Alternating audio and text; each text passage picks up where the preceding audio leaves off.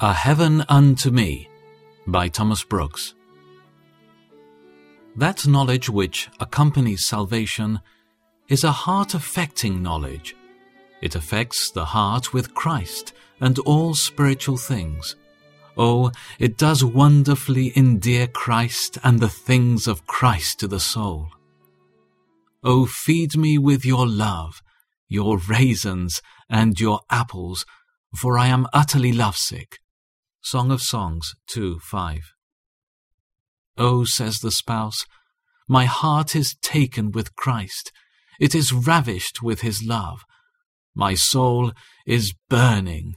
My soul is beating towards Christ. Oh, none but Christ, none but Christ. I cannot live in myself. I cannot live in my duties. I cannot live in external privileges. I cannot live in outward mercies. I can live only in Christ, who is my life, my love, my joy, my crown, my all in all. Oh, the more I come to know him in his natures, in his names, in his offices, in his discoveries, in his visits, in his beauties, the more I find my heart and affections to prize Christ, to run after Christ, to be affected with Christ, and to be wonderfully endeared to Christ. O oh God, forbid that my heart should be affected or taken up with anything in comparison with Christ.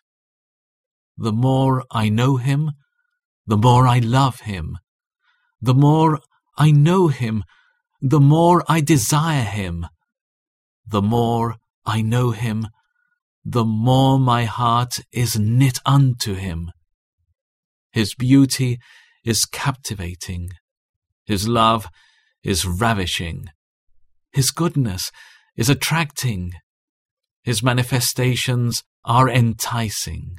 His person is enamoring. His lovely looks please me. His pleasant voice delights me. His precious spirit comforts me. His holy word rules me. All these things make Christ to be a heaven unto me. Oh, but all that mere notional knowledge, that speculative knowledge, which leaves a man short of salvation, never affects the heart.